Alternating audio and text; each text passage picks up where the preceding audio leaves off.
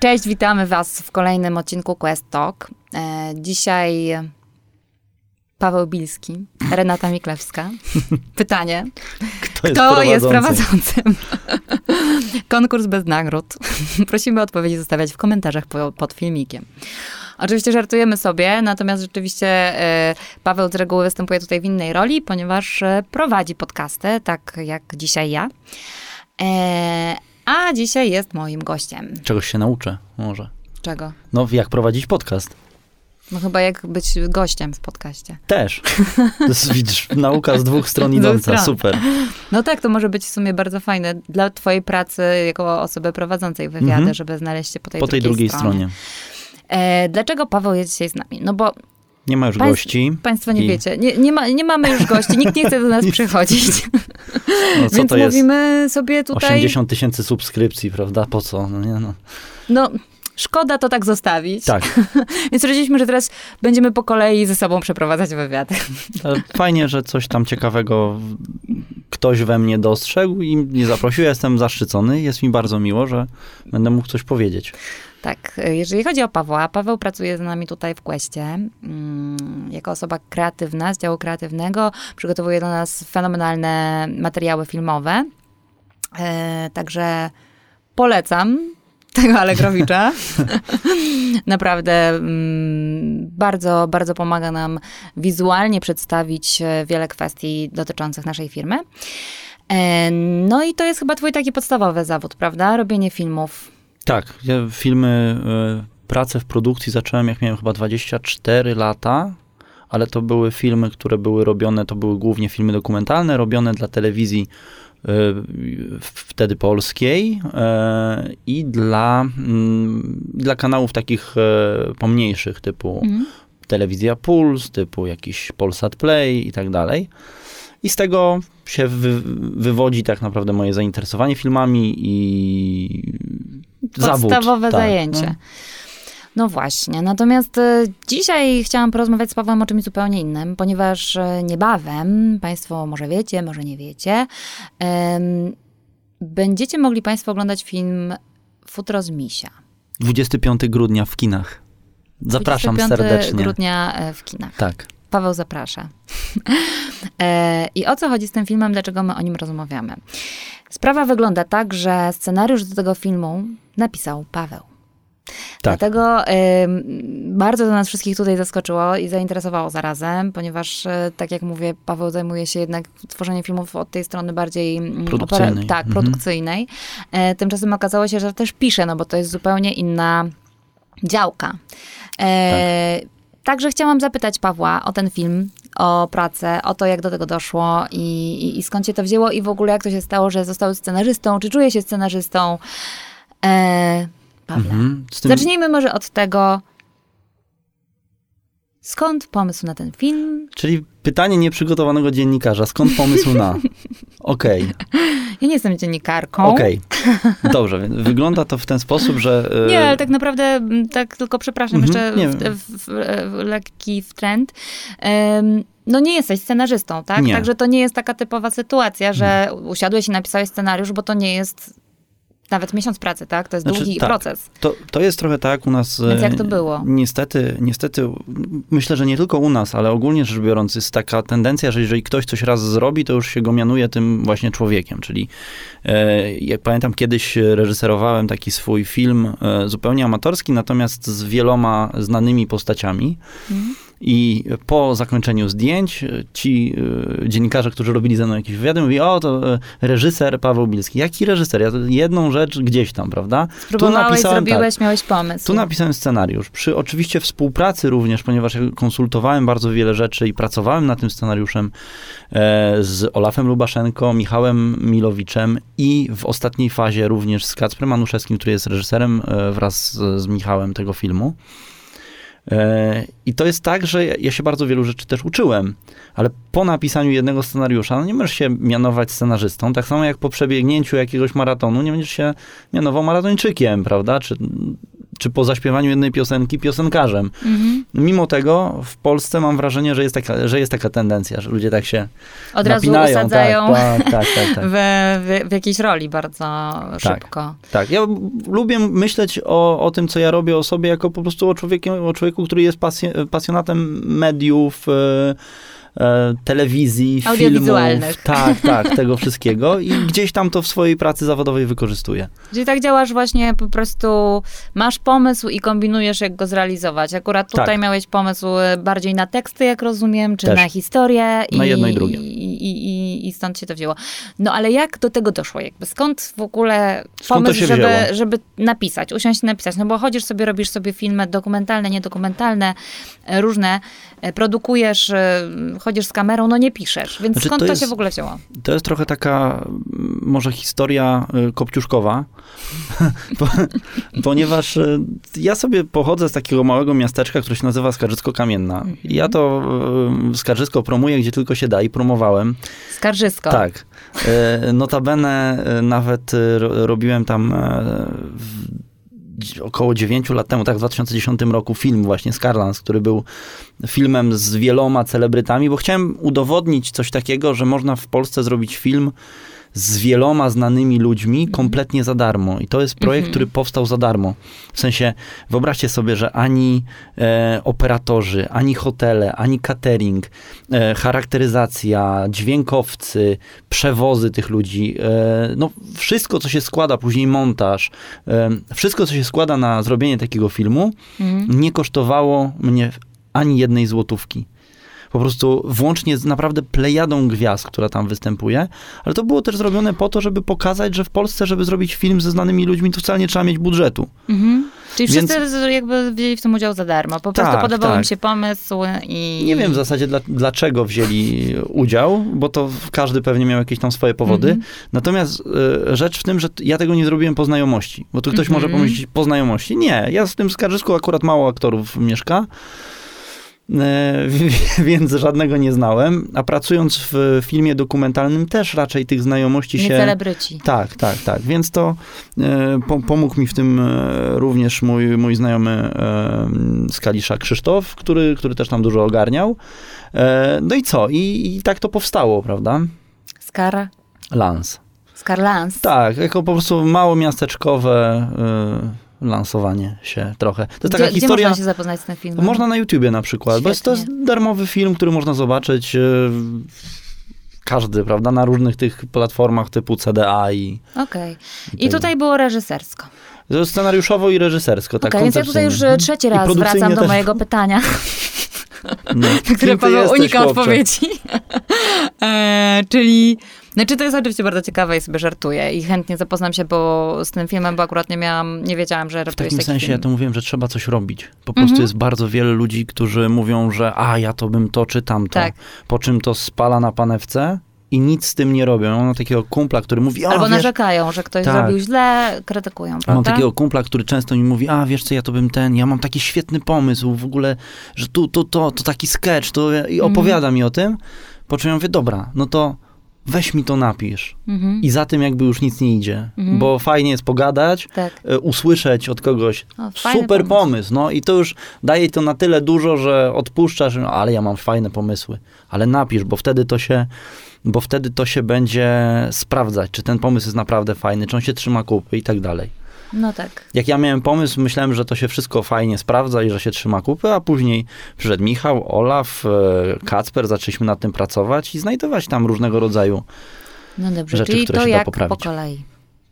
Bo już nie będę czwarty raz powtarzać pytania. Po kolei. A jakie było pytanie?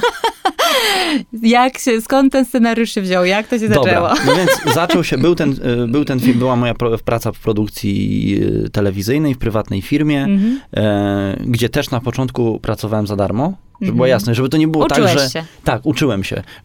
Człowiek, który mnie przyjął do tej pracy, powiedział mi coś takiego, mówi, wiesz co, cuda to tam, bo pracowałem przez chwilę w telewizji Puls. Naprawdę przez chwilę, bo mnie szybko bardzo zwolnili. Momentalnie. Ja byłem przy takim przeuroczym księdzu Zdzisławie Dzido, którego pozdrawiam serdecznie, jeżeli słucha, który był szefem tej telewizji. On robił wyjątkowe rzeczy. Naprawdę tą telewizję wyniósł bardzo wysoko, po czym przejął ją gigant medialny Rupert Murdoch, czyli Fox. I zniszczył totalnie. I w momencie przejęcia tej telewizji, tego przesympatycznego i naprawdę niesamowitego człowieka, tego ojca Dzido, po prostu odsunęli od niej i ja byłem z nim, ja byłem jego asystentem, różne rzeczy tłumaczyłem też, prawda? I mnie razem z nim, byłem na okresie próbnym, więc nie było żadnego problemu, żeby mnie wyrzucić. I on się tak poczuł źle z tym, że sprowadził mnie tutaj do Warszawy, też pomógł mi jakby zacząć. Mówi, słuchaj, mam takiego producenta, może idź do niego, zapytaj, może będzie miał dla ciebie jakąś pracę. Ja poszedłem i on mi powiedział, wiesz co, cuda to tam u was w tym kościele, tam z tymi braćmi i tak dalej. U nas to jest prawdziwa praca. Ty jesteś śnieżynka, ty nic nie umiesz. Chcesz? Przychodź tutaj do mnie. Będziesz się uczył. Jak się czegoś nauczysz, to coś zrobisz. Jak się nie nauczysz, to ci podziękujemy. I tak przychodziłem i się uczyłem. I była taka, wtedy pracowała tam Jagoda Brzezińska, producentka, która do tej pory bardzo prężnie działa na rynku. Taka moja, można powiedzieć, zawodowa mama, która mi wtedy pomogła. Mówi, tu słuchaj, pojedź na te zdjęcia, będziesz kamerę nosił, a tu pojedź tam, to coś pomożesz. I tam sobie dorabiałem delikatnie.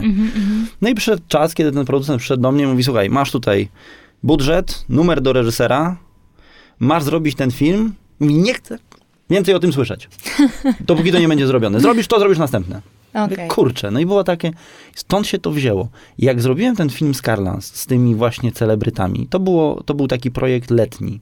W sensie ja nie miałem wtedy nic do roboty, bo telewizja rządzi się takimi prawami, że jest dużo pracy w sezonie, a jak jest lato, no to wiadomo, ta ramówka, tam nie ma żadnych seriali, prawda, tak, jakichś tego typu rzeczy. Są też na wakacje. Tak. Więc ja wtedy sobie zrobiłem ten film. I poznałem niektórych z aktorów.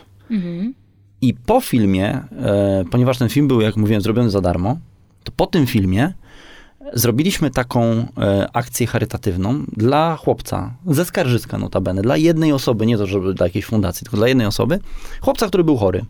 I zrobiliśmy aukcję charytatywną różnych fantów, od przeróżnych ludzi, mnóstwo znanych twarzy do tego Skarżyska się zjechało i zrobiliśmy licytację wśród możnych tego miasta, którzy licytowali różne fanty i tak wyszło, że ponad tam chyba 20, no nie pamiętam już dokładnie liczb, ale sporą kwotę przekazaliśmy na tego chłopca. Zresztą on jest też na początku w tym filmie, jest tam taka notacja, żeby przekazywać na to konto pieniądze. I na tej właśnie premierze siedzę sobie z Michałem Milowiczem i rozmawiamy. Tego Skarlansu. Na tej akcji charytatywnej. Tak. Okay. Siedzimy sobie, popijamy sobie sok wiśniowy i rozmawiamy. I jak każdy praktycznie pytał wtedy Michała, zapytałem o dokładnie to samo, jako fan tych komedii, które były z nim, Poranek Kojota, Chłopaki nie płaczą, Uwielbiam Misia, polskie klasyka już w tym momencie. Więc pytam człowieka, mówię, słuchaj, jak to jest? Przecież te filmy były takim hitem, tak? Odniosły taki sukces, ludzie porozumiewają się przy pomocy tych tekstów. No to dlaczego nie ma jakby strzału za tym jakiegoś? Dlaczego nie idzie dalej? No wiesz, bo to ja bym bardzo chciał, ludzie mnie pytają w całej Polsce, bo ja podróżuję. Nie ma scenariusza, nie ma pomysłu. Ja mówię, słuchaj, ja to mam pomysł. Mówię, to słuchaj, no ty jak masz pomysł, to napisz. I to jest właśnie to clue. Ale to był ten moment? W sensie ty już od razu miałeś jakieś pomysły podczas tej rozmowy, czy ty po prostu myślałeś o tym? Tak, myślałem o tym, bo...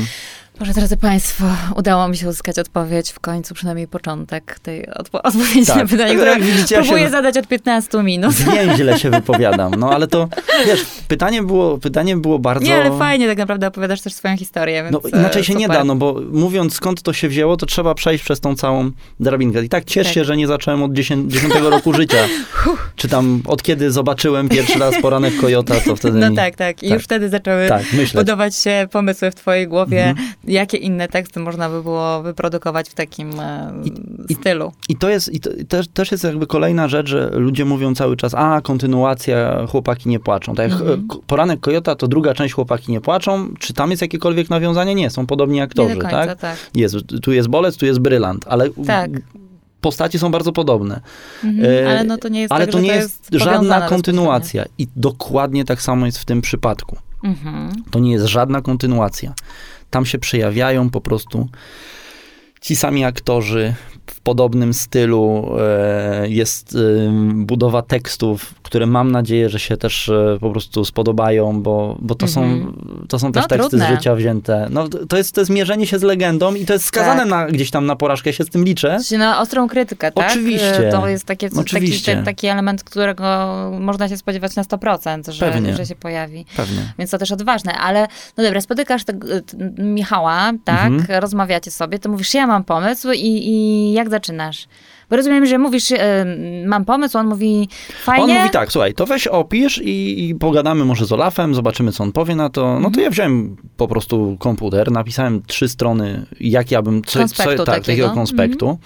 Olaf to przeczytał i jakby powielił dokładnie to, co powiedział Michał. No to napisz, no to możemy coś robić, pracować nad tym, no bo pomysł pomysłem, ale to jeszcze nic nie mówi. To dobrze, no to siadłem i zacząłem pisać dalej. Dalej jakby do brzegu. Trzeba to zrobić. I ile czasu to zajęło? Ojej, to jest tak, że niektóre rzeczy było łatwo zrobić. Jakby ten pierwszy zarys tego scenariusza, który miał tam 150 czy 160 stron, nie pamiętam. Dużo za dużo. Więc to później skracanie tego, przerabianie, odwracanie sytuacji, jakieś różnego rodzaju wskazówki, które były od nich. Ja to wszystko adaptowałem też. Tak. Więc to było dużo pracy. To może było bardziej rozciągnięte w czasie z tego względu, że to są jednak ludzie, którzy nie mają czasu spotykać się z tobą co drugi dzień. Ty też nie jesteś pisarzem, który ma czas, żeby siedzieć przed oknem, rodzinę, przy biurku i po prostu... I obowiązki muszę po prostu zapewniać też jakiś byt swoim bliskim, tak? Więc spotykaliśmy się raz w tygodniu, co i tak jest bardzo częstym spotykaniem. Na taki projekt dodatkowy, który jeszcze nie jest w żaden sposób, prawda... dopiero będziecie nad nim pracować, to i tak trzeba się zmobilizować. Bardzo to spiął Michał Milowicz, bardzo to spiął i to jest jego naprawdę ogromna zasługa w tym, że to powstało, bo musi być takie ogniwo spajające, prawda? On był wręcz takim menedżerem, takim tego, że to tu się spotykamy wtedy i wtedy, jest Olaf, jesteś ty, dawaj i piszemy dalej. Czyli chciał bardzo. Chciał bardzo, ja mu się absolutnie nie dziwię, bo to jest też wejście dla niego na zupełnie nowy level i też mierzenie się z legendą, też się będzie mierzył z falą krytyki na 100%. Ze względu na rolę, którą odgrywa. Ze względu na rolę, którą odgrywa. Pamiętajmy też, że wtedy, kiedy wchodziły tamte filmy, to my jako ludzie nie byliśmy tak opiniotwórczy. Bo my sobie mogliśmy porozmawiać. Oczywiście. Natomiast nie było tak powszechnego dostępu do internetu. Nie było tych mediów społecznościowych, Facebooków, tego wszystkiego, co dzisiaj wychodzi film i nagle fala krytyki może się wylać od razu na ten film. Zwłaszcza jak on jest złożony... W godzinę. Tak, zwłaszcza jak on jest złożony jakby przyłożony kalką do czegoś, co już powstało i co ma niesamowitą renomę. Ja myślę, że się ludzie będą śmiali na tym filmie. Mam nadzieję wielką, bo pisząc go, ja miałem taki zamysł w głowie, że ja bym chciał, żeby była jasność. To nie było na tej zasadzie, to my ci, albo, a to ile mi zapłacicie? Nie. To właśnie trzeba zrobić na zasadzie, ja nie wiem, czy to w ogóle nie pójdzie do szuflady. Dlatego mówię, że takie cotygodniowe spotkania, zaangażowanie takiej dużej ilości pracy, iluś tam osób na projekt, który tak naprawdę nie wiadomo, będzie, nie będzie. To były cotygodniowe spotkania.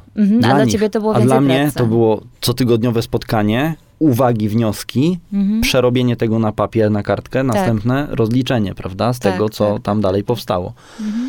Więc naprawdę w pewnym momencie to miałem przesyt też. Zresztą wszyscy chyba mieliśmy, ale do brzegu. No i to się fantastycznie później okazało, że z taką plejadą gwiazd filmu w Polsce nie było bardzo, bardzo dawno. No dobra, to teraz powiedz nam, zaraz wrócimy jeszcze sobie tak do dyskusji, a teraz kto występuje w tym filmie?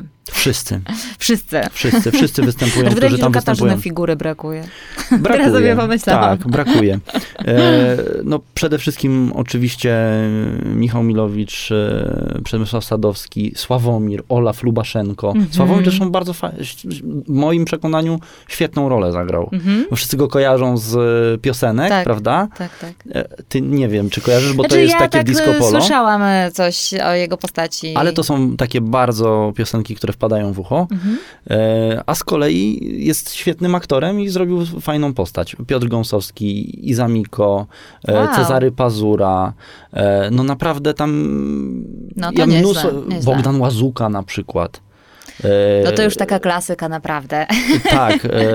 No, oczywiście wiele osób, które no ja też siłą rzeczy muszę pominąć, ale odwołuję się do tego, żebyście państwo weszli sobie, zaraz jak polubicie nasz kanał, jeżeli jeszcze go nie lubicie, to weszli sobie na kanał Skymap i też polubili go, bo tam jest cała... To Skymap to jest producent tego filmu. Aha, okej.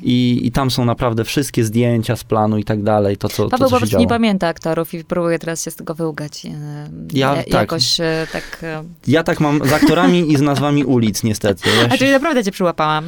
Tak, trochę tak, no. Ale on naprawdę zna tych ludzi. Najważniejszych nie pominąłem tutaj absolutnie. Dobrze. No w takim razie odeślemy naszych widzów i słuchaczy do Skymap. Ale chciałem powiedzieć jeszcze o jednym aktorze. O jakim? A, ja wiem o kim. Bo już rozmawialiśmy o tej postaci. Cherry on top, bym powiedział. Mm-hmm. Jest taki aktor, który się nazywa Piotr Nowak. Mm-hmm. Jak ja usłyszałem, że Piotr Nowak będzie grał postać, którą napisałem, która była takim moim największym dzieckiem tam w tym filmie. Mm-hmm. Jest postać kuzyna. Diamencik. Tak, to jest diamencik, prawda? Bo kuzyn to jest taki gość, który naprawdę... nie nosi śladów inteligencji na sobie w ogóle. Pięknie powiedziałeś. Ale jest za to bardzo miły, sympatyczny bywa, taki kulturalny do ludzi, tylko wyjątkowo po prostu jest głupi. I jak ja sobie go pisałem, ja sobie go też wyobrażałem, co by powiedział taki człowiek w takim i takim momencie. Mhm. I powiedziano mi, że Piotr Nowak będzie występował. Ja sobie zobaczyłem, jak ten Piotr Nowak wygląda, co on grał i tak dalej i pomyślałem sobie, nie... No co wy gadacie? Nie pasuje. No, że to jest gość, który ewidentnie do tego nie pasuje, nie? Po czym... A rozumiem, że, przepraszam, tylko tak chciałam się dopytać, tylko aktorów miałeś proponowanych, tak? Do to nie mnie proponowano. Nie. To ja po prostu mam cały czas tworząc ten film, jestem w bardzo bliskich kontaktach z Michałem i z Anią Siergiej, która jest producentką tego filmu razem z nim, więc różne rzeczy przechodzą po prostu... przez siebie po prostu. Na zasadzie zobacz, a to tak, prawda? Tak. To jest tak. Ja nie byłem tutaj osobą decyzyjną. Z ciekawostki. Tak. No i tak pomyślałem, nie ten gość, to zupełnie w ogóle inny. Nie widziałeś tej postaci. Nie widziałem tej postaci. Później zobaczyłem film. Mhm. Poprosiłem właśnie Anię, mówię, słuchaj, daj mi numer do niego.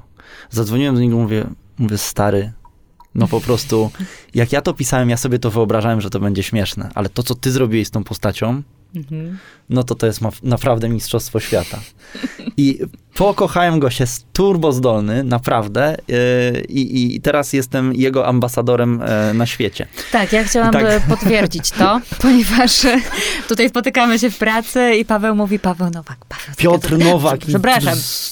Ja Paweł, będę Nowak. To ja jestem. Paweł mówi, Piotr Nowak, zobacz, Piotr Nowak. No i jakby prawdopodobnie cię, tak, ja również pozdrawiam, chociaż jeszcze nie znamy się. Prawdopodobnie też zaprosimy tutaj, prawda? Bardzo chętnie, tak. Piotra Nowaka. Zresztą nie tylko on, słuchajcie, naprawdę tam jest tak wiele fajnych postaci. Marek Siudym zagrał fajną postać. Olaf zagrał świetnie, szefa mafii. A to takie same znane twarze, naprawdę bardzo dużo. Tak, dlatego tu wielka... też, że Izamiko, która w sumie... Izamiko również fajną postać. Gra za granicą, z dużym tak dystansem do siebie na przykład taką postać zagrała. Tytułowe Futro. Co prawda nie ma jej dużo w całym filmie, ale jak już jest, to jest fajnie. Okej, fajnie. No to taki w ogóle dream come true, można powiedzieć. Dla ciebie. Tak, zdecydowanie. Słuchaj, dla chłopaka, który dorastał sobie na 5. piętrze w Skarżysku-Kamiennej w wieżowcu, oglądał te wszystkie filmy, patrzył na tych ludzi, gdzie ja bym pomyślał, że będzie tam do mnie na przykład Michał dzwonił na zasadzie, Pawełko, może byśmy coś napisali, czy będę pracował z Olafem Lubaszenko. To nie było jakoś tak, że jakiejś znajomości, czy coś w tym stylu. To się wydarzyło po prostu z pasji, pracy i... Też z takiej otwartości na takie rzeczy, bo często ludzie się zamykają. Ja chciałem, żeby też przekaz odrobinę tego podcastu był taki, że jesteś młodym człowiekiem, który ma jakieś tam marzenia i chciałby zrobić coś zupełnie inaczej, a wszyscy mu dookoła mówią, że skończysz szkołę, skończysz studia. Ja skończyłem studia akurat, ale mi się do niczego nie przydały. Natomiast dobrze, że je mam i fajnie. Jeżeli wam mówią, że to trzeba skończyć tak, tu trzeba iść do pracy, ubrać się w ten cały kierat i później żyć od poniedziałku do piątku smutkiem, w piątek euforia, później z powrotem smutek w niedzielę, no to wcale tak nie trzeba. Tylko warto być otwartym po prostu na to, co się dzieje wokół. ogarnąć chaos trochę, tak? W sensie, wchodząc w retorykę naszej firmy. Tak, tak, questową retorykę, dokładnie. Być otwartym na to, co się dzieje, co się zmienia, czerpać z tego, bo naprawdę w momencie, kiedy ja bym był zamknięty na to, bym gdzieś pracował, no to bym musiał powiedzieć... Sorry, no ja nie dam rady, ja muszę iść w kierat, tak? Więc jeżeli macie jeszcze taką szansę, cytując może nawet klasyka, jeżeli nie macie żony, dziecka na utrzymaniu, domu i tak dalej, musicie sobie naprawdę odpowiedzieć na jedno ważne pytanie. Co chcę w życiu robić, a później zacząć to robić? I to się da.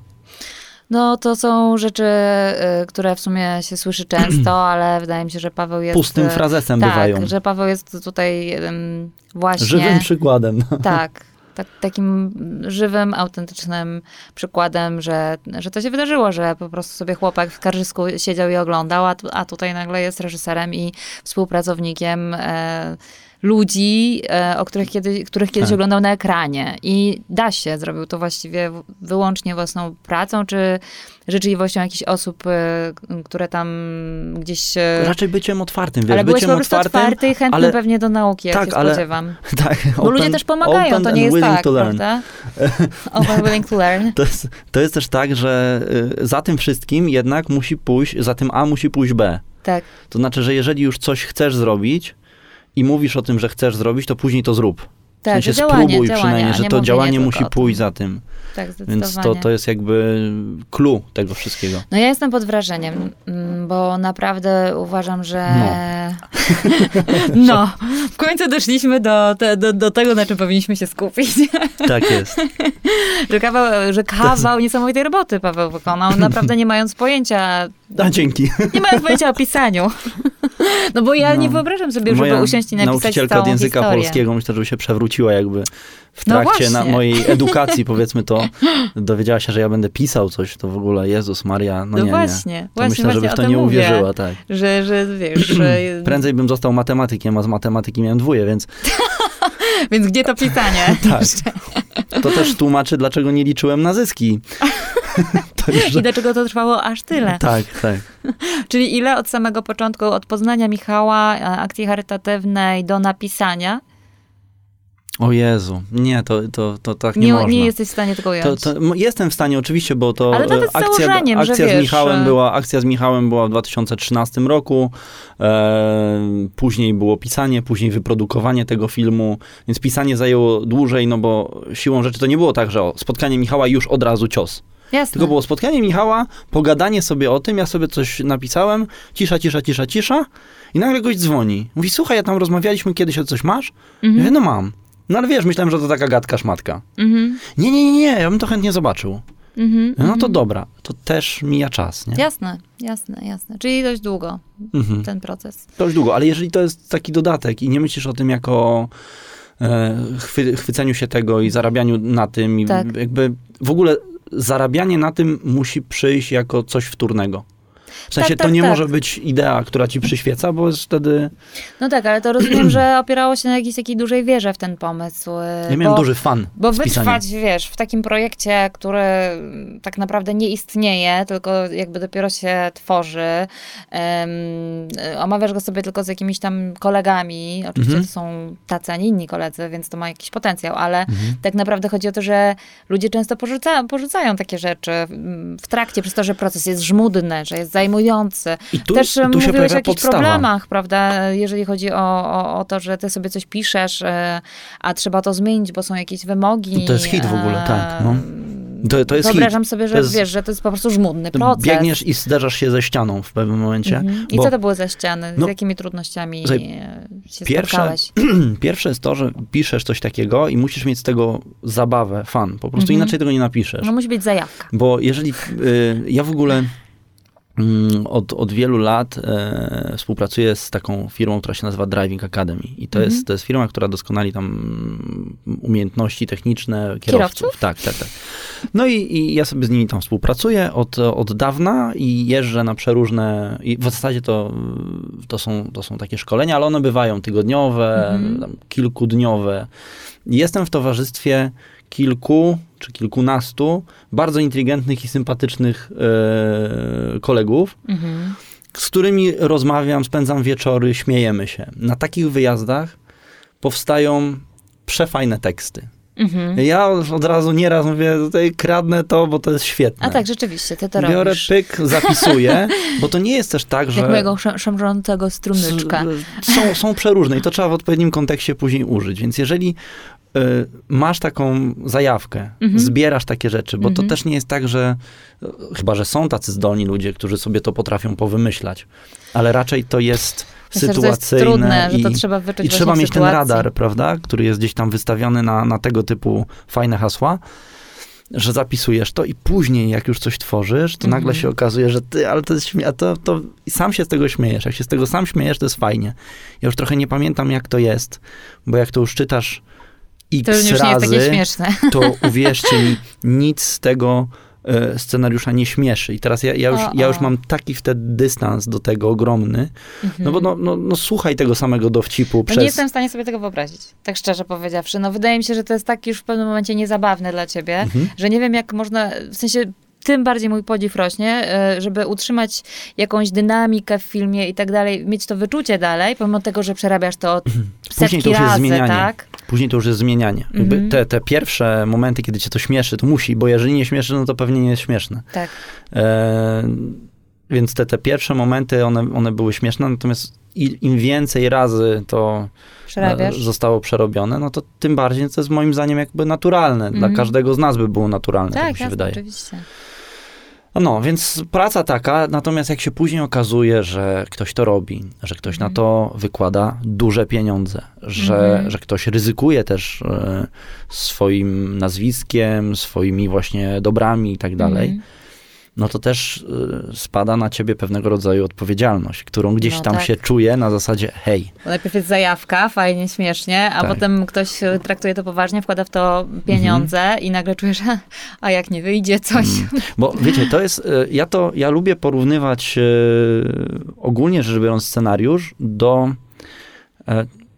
to jest trochę tak jak z kucharzem. No bo masz przepis, tak? 4 cebule, 5 ziemniaków, schabowego i tak dalej. Robisz z tego danie. Teraz cały diabeł tkwi w szczegółach. Jak kucharz, to zrobi. Więc ja jestem takim gościem, który pisze przepis w książce kucharskiej. Ja jestem takim gościem, który napisał instrukcję Lego. A później przychodzi ktoś, kto to Lego składa, ewentualnie kto tą zupę czy danie gotuje. Ja jestem tym gościem od tej książki. I podaję zawsze. Na talerzu w taki czy inny sposób. I podaję na talerzu. I później państwo to jecie. I to, czy to jest dobre, czy jest niedobre, zależy przede wszystkim od kucharza. Jak się wyłgał z odpowiedzialności.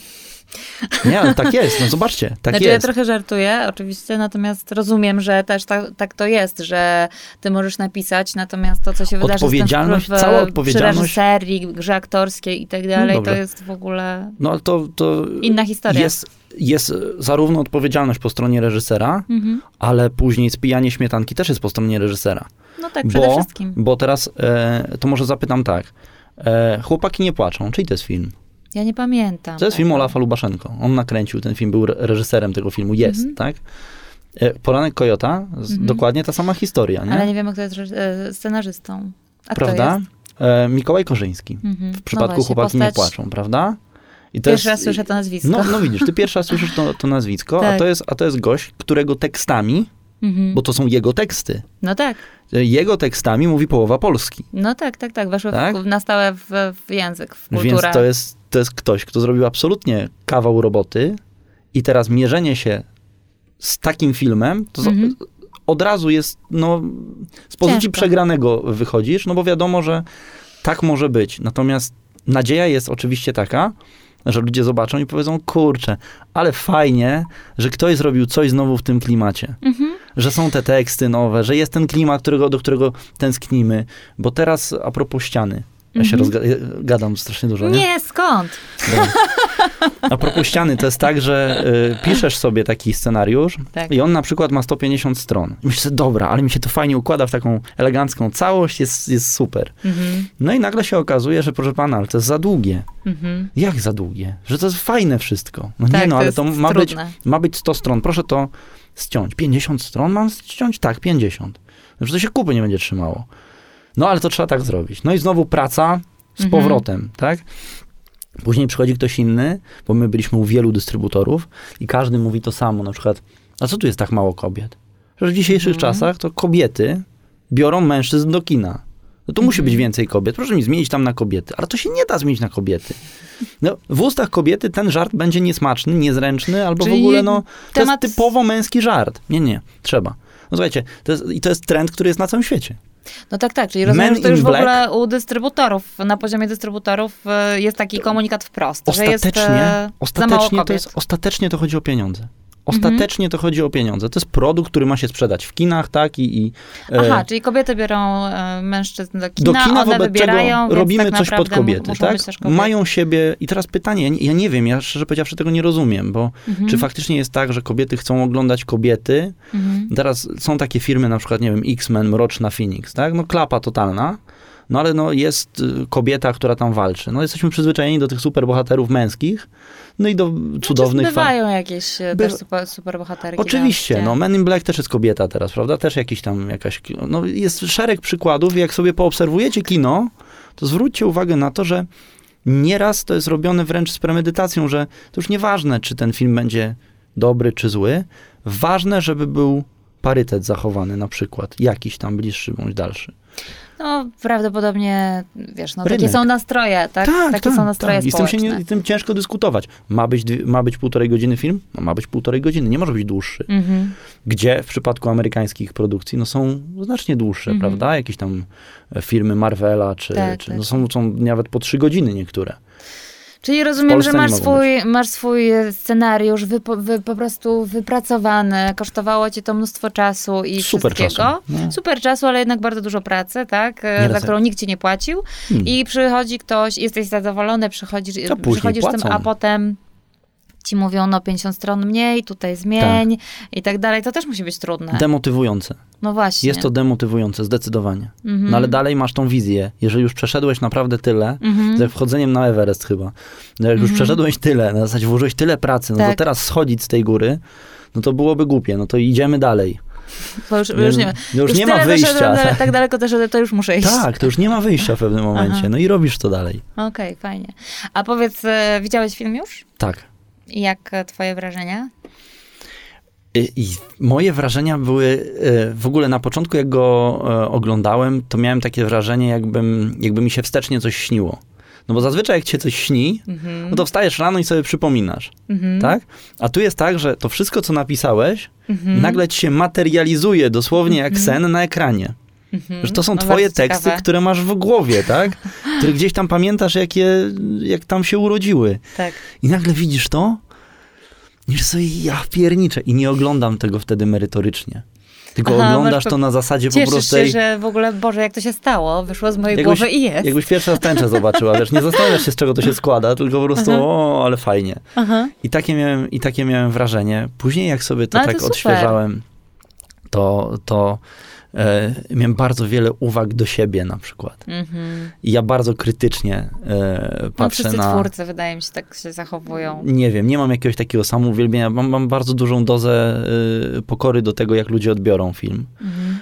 I czy będzie po prostu dla nich rozrywką. Bo ja już nie patrzę na to w kategorii porównania. Bo ja się nie mogę porównywać z kim innym. Ja się mogę porównywać z sobą sprzed 2 czy 3 lat. To jest dla mnie zdrowe porównanie. Więc w kategorii tego, czy ludziom się będzie podobał ten film, to mam wielką nadzieję, że tak. Dla mnie jest śmieszny. Bardzo wiele dodali aktorzy do całego kolorytu tego filmu. Niesamowita obsada. Ja miałem takie wrażenie trochę, jak go oglądałem, że on jest bardzo szybki. Tak, no bo jest skondensowany, tak jak mówiłem. Dużo więcej filmu musiało być upchnięte w dużo mniejsze ramy czasowe. I mam nadzieję, że... Ale zachowuje logikę. Właśnie to jest tak, ja mam wrażenie, że nie wiem, czy to będzie im plus, czy minus, ale mam wrażenie, że jak ludzie go zobaczą pierwszy raz, a później drugi, trzeci, czwarty, to jest trochę tak jak właśnie w przypadku tych filmów, które znamy. Ale dokładnie tak to było, właśnie. To, że przy każdym kolejnym będą odkrywali, a to dlatego jest tak. Tak. Wiele razy miałem takie wrażenie. To jest fajne akurat bardzo. No tak, ale wyjdą z kina i mogą powiedzieć, kurczę, no ale o czym to dokładnie było, tak? Bo, dlaczego? Bo zaśmiewa się momenty, które wyjaśniają coś tam. Tak, tak, jest tak. Moment, który na przykład jest pach, wszyscy się śmieją i później nie usłyszą czegoś tam, co jest dalej. I natomiast Olaf powiedział bardzo fajną rzecz, mówi, słuchaj, no bo w zasadzie jak się nad tym zastanowisz, to tutaj to nie jest clue. To właśnie. Nie jest najważniejsze w tym filmie. Tylko mają ludzie się śmiać. Jak się państwo zastanowicie nawet, to o czym jest Chłopaki nie płaczą, to o czym jest Poranek Kojota, dokładnie, prawda? To, i mamy takie, no widziałem to 100 razy, ale o czym to jest? No fajny film, o gangsterach. Tak, tak. Ktoś tam kogoś, coś, ktoś. Dokładnie, to jest to o gangsterach. Tak. To jest taki właśnie film. I ta gangsterka, to jest taka gangsterka pozowana, siła niewielka, reszta udawana, nie? To jest na tej zasadzie po prostu. Okej, okej. Ja myślę, że to może być bardzo fajne, że właśnie, wiesz, ludzie sobie zobaczą, pośmieją się i potem przyjdzie jakaś okazja siedzenia w domu, podejdą do tego drugi raz, żeby i nagle puszą spojrzą, telewizji, że na przykład, o wow, to jednak chodziło tu o to albo o tamto, tak? Przykład, i że będą mieli jakby szansę jeszcze głębiej odkrywać sobie sens czy znaczenia jakichś żartów z innej strony i tak dalej. Myślę, że to jest bardzo fajne, bo rzeczywiście też pamiętam to swoje wrażenie z tych filmów, z tych komedii, o których ty mówisz, Poranku Kojota i tej serii. Misia się dla tego tyle razy ogląda. Że tak naprawdę oglądasz i masz tak, o kurczę. I znowu się śmiejesz, więc to jest bardzo fajne, jak możesz tak się dokopywać do filmu. No, jestem fanem Misia w ogóle. Zresztą Futro z Misia to też jest tytuł, który gdzieś tam... Jest zainspirowany, tak? Znaczy Futro z Misia jest takim... Paweł jakby jako niby nieprowadzący, ale jednak tak trochę jednak prowadzi te pytania. A czyli skąd, Pawle, a skąd pomysł na tytuł? Z głowy. Z twojej? Z mojej. A z której części? Nie wiem. Nie wiem, samo przyszło, wylądowało gdzieś koło czoła i tak jak wyplułem to w pewnym momencie. Natomiast jak to było z tym tytułem, szukaliśmy bardzo długo tytułu, bo tytuł w ogóle miał być inny. Tytuł miał być Starachowice. Staracho jako Miami Vice, tylko Staracho i Starachowice dokładnie tak samo się pisze, prawda? I w ogóle miał być kręcony w Starachowicach. I miało być o 2 policjantach, tak? I to właśnie miało być Staracho Vice. Ja zresztą ukryłem słowo Staracho Vice w filmie. O kurczę. No, ciekawe, czy ktoś znajdzie. Ukryłeś? Tak, ukryłem. Dosłownie ukryłem. Ale teraz nie jest wiem, zadanie. Nawet nie wiem, czy... Musicie zrobić jakiś konkurs. Może na reżyserzy to, wiedzą o tym, ale nie przekonany. Tak, jest ukryte. I w każdym razie taki miał być tytuł. I później, jak się okazało, że jednak nie w Starachowicach, no to trzeba szukać tytułu. A kręciliście głównie w Warszawie? Czy najróżniejsze? Zakopane, Tczew, Szczecin. Aha, i Warszawa. Tak, Warszawa wnętrze. W każdym razie dlaczego Futro z Misia? To jest taka trochę parafraza niedziel skóry na niedźwiedziu. To po pierwsze. Po drugie, misie to są również policjanci. Po trzecie, futro to jest również jedna z bohaterek. Izamiko, tak. Wokół której też coś się tam wydarza. No i od razu sam tytuł też nasuwa komediowy charakter tego filmu. No z misiem się kojarzy, tak? Tak, gdzieś tam się z misiem kojarzy, więc też takie delikatne nawiązanie do mistrza, prawda, którego ja... Ukłon, rozumiem. Absolutnie, tak. Więc to są takie moje małe takie smaczki, które ja gdzieś tam starałem się wtrącić. Porobiłeś. Tak. No ale z tym ukryciem Sarah Weiss, to jestem bardzo ciekawa. Będę oglądać film szukając. O, jak znajdziesz to, o matko. To jest bardzo ukryte. Ciekawa jestem bardzo. Jest bardzo ukryte, ale jest wypowiedziane. Wypowiedziane? Tak. A, czyli może być jakoś jeszcze innymi słowami poprzecinane. Aha. No ja lubię takie językowe zagadki. Super, no to... Będę się starała jak ktoś znajdzie, to ja jestem na Facebooku, to proszę do mnie napisać, to zapraszam na kolację. O, dobra. A powiedz, Paweł, bo jeszcze tak sobie myślę, już trochę wiemy, natomiast chciałam cię zapytać jeszcze w ogóle o pracę z aktorami. Czy ty dużo z nimi pracowałeś, czy właściwie poza Olafem i Michałem, z którymi, rozumiem, współtworzyłeś, jakby oni odbijałeś od nich troszeczkę scenariusz, jak rozumiem, tak? Ale pytasz mnie, czy w ogóle, jako w swojej zawodowej karierze, że tak powiem. Nie, przy tym filmie. Czy jakoś miałeś... Nie, absolutnie nie. Po prostu absolutnie. Tutaj rzeczywiście trzymałeś się zawodu scenarzysty i scenarzysty. To nie może być tak, że na planie nie może być takiej sytuacji, że jest i tak tam na planie było bardzo wiele różnego rodzaju takich sprzeczności charakterologicznych. To znaczy, jeżeli... Ja tu o tym mówiłem z Michałem Milowiczem, jak mieliśmy podcast, że jeżeli Michał jest reżyserem i producentem, to są dwie przeciwstawne role. Tak. Znaczy producent mówi, ma być taniej, reżyser mówi, ale ja chcę na bogato. Mhm. Jeżeli jesteś jednym i w jednym, to masz dysonans jakiś, tak. Można mieć problem. Jest dwóch reżyserów. Mhm. Jest Michał, jest Kacper, no bo Michał też występuje. Ktoś musi też te sceny prowadzić. Głównym reżyserem jest Kacper właśnie. Czyli Michał miał 3 role w filmie, tak? 4. Czyli był producentem, aktorem, współreżyserem. Tak, i również jest wpisany jako współscenarzysta, ponieważ my pracowaliśmy nad tym scenariuszem razem. No, to jest tak, to jest tak, że oczywiście naprawdę będzie na ekranie jakby rozróżnienie, że jestem głównym scenarzystą tego filmu. Natomiast praca, którą ja jakby oddaję też, co cesarskie cesarzowi, co boskie Bogu, prawda? Więc to jest tak, że to nie jest tutaj genialny Paweł nagle znikąd wziął sobie film i będzie pisał, tylko jednak mnóstwo wskazówek, mnóstwo różnego rodzaju doświadczenia, które wnieśli Olaf i Michał, bo to z nimi przede wszystkim pracowałem nad tym scenariuszem, to oni gdzieś też rzeźbili to. Ja, każde słowo pisałem ja, natomiast oni byli tym drogowskazem często. No tak. Więc tu ukłon absolutnie też w ich stronę. Poza tym znaleźć się w takim towarzystwie na jednej kartce. Dla mnie to jest czujesz się z tym absolutny w porządku. Zaszczyt, tak. A powiedz, jak od takiej strony w ogóle produkcji, właśnie pieniędzy, zdobywania pieniędzy. Rozumiem, że to produkcja się tym przede wszystkim zajmowała. To nie jest pytanie do mnie, tak. Ja jak robiłem swój film, tego zrobiłem za darmo, więc to inaczej wyglądało. Czyli nie wiesz. Czyli nie wiem, ale to nie jest może film wysokich lotów, ale jeżeli ktoś ma pomysł na lepszy, to ma dokładnie tyle samo, co ja, żeby zrobić taki mówisz lepszy. Teraz o Skarlansie? Tak. W każdym razie, ale akurat jest zielony pasek na tym, na YouTubie, co mnie bardzo cieszyło, bo zazwyczaj jak coś jest takiego złego, to tam jest czerwony i dużo łapek w dół, a tutaj zielony pasek, więc myślę sobie, kurczę blade, to jak ja mogę zrobić coś takiego za darmo, to za pieniądze można zrobić dużo lepiej. Siłą rzeczy, ale nie dlatego, że pieniądze, tylko dlatego, że ludzie wtedy mają czas dla ciebie, bo się im za to kupujesz płaci. Kupujesz czas, dokładnie tak. Profesjonalizm. Cicho. Profesjonalizm ich kupujesz i to jest właśnie to. No tak, tak. No ale tak czy siak zrobienie filmu bez budżetu to nie jest łatwa sprawa, więc fajnie. Zrobienie czegokolwiek udało. Bez budżetu. Tak, ja mówiłem to, słuchaj, jeżeli uważasz, że to jest taka prosta sprawa, to sobie pomaluj łazienkę, zrób sobie łazienkę albo pomaluj sobie pokój bez budżetu. Dokładnie. Prostu bez budżetu zrób cokolwiek. Kup farbę, nabądź w jakikolwiek sposób farbę. Znajdź ją jakoś, znajdź tego gościa, który ci to zrobi. Tak.